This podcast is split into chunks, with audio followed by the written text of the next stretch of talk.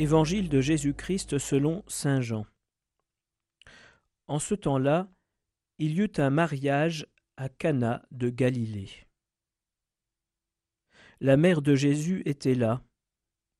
Jésus aussi avait été invité au mariage avec ses disciples.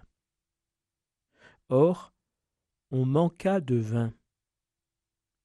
La mère de Jésus lui dit Ils n'ont pas de vin.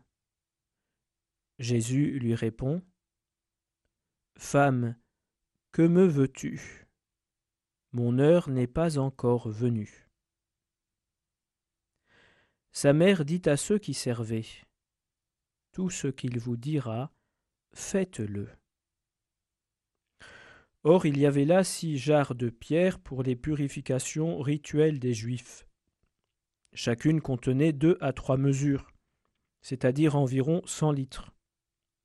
Jésus dit à ceux qui servaient Remplissez d'eau les jarres.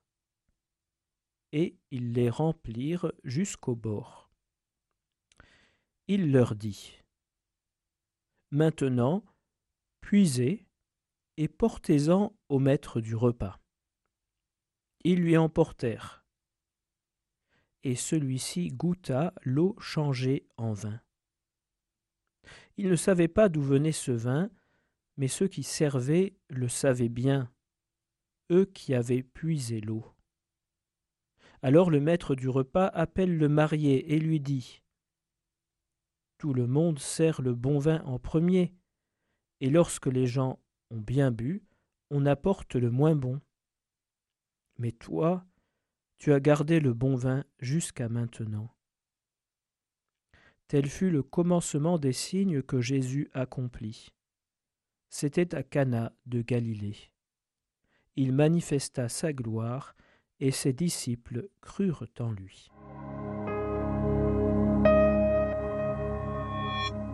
Chers auditeurs, chers frères et sœurs dans le Christ, chers chercheurs de Dieu, nous venons d'entendre ce samedi matin les récits des noces de Cana, que certains d'entre nous connaissent peut-être déjà bien.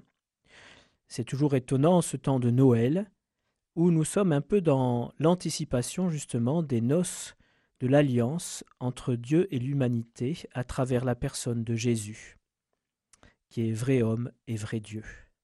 Un récit bien connu, mais sur lequel j'ai envie de dégager deux aspects qui concernent la Vierge Marie, la mère de Jésus. En ce samedi où souvent, justement, nous sommes attentifs à honorer la Vierge Marie. Marie apparaît ici comme une médiatrice, comme une intermédiaire.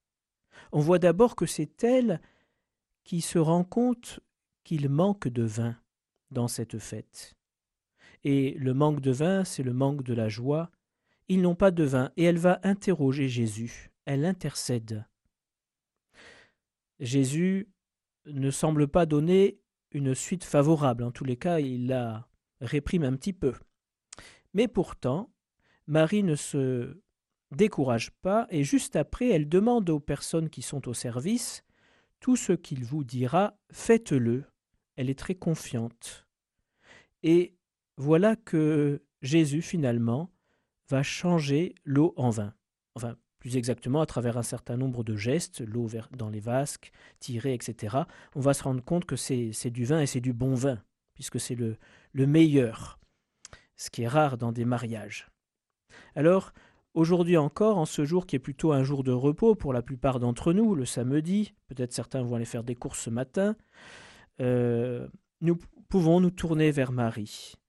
Nous pouvons nous remettre à son intercession, lui demander qu'elle porte euh, nos besoins au Seigneur, lui confier nos peines, nos manques de vin, nos manques de joie, pour qu'elle les porte à son Fils.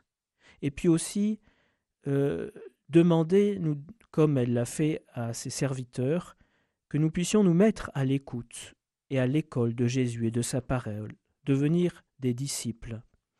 Marie, en ce matin, nous te confions toutes nos intentions, nous te demandons d'intercéder pour nous et de nous aider à nous mettre à l'école de Jésus. Nous te confions aussi en ce jour toutes les personnes qui prient Marie, qui aiment réciter l'Angélus, dire le chapelet, le rosaire, et Dieu sait si elles sont nombreuses dans nos paroisses. Grâce à elle, je suis sûr que Jésus fait plein de choses dans le cœur des gens, dans le cœur de l'Église. Alors merci Marie, et aide-nous à passer ce jour avec toi.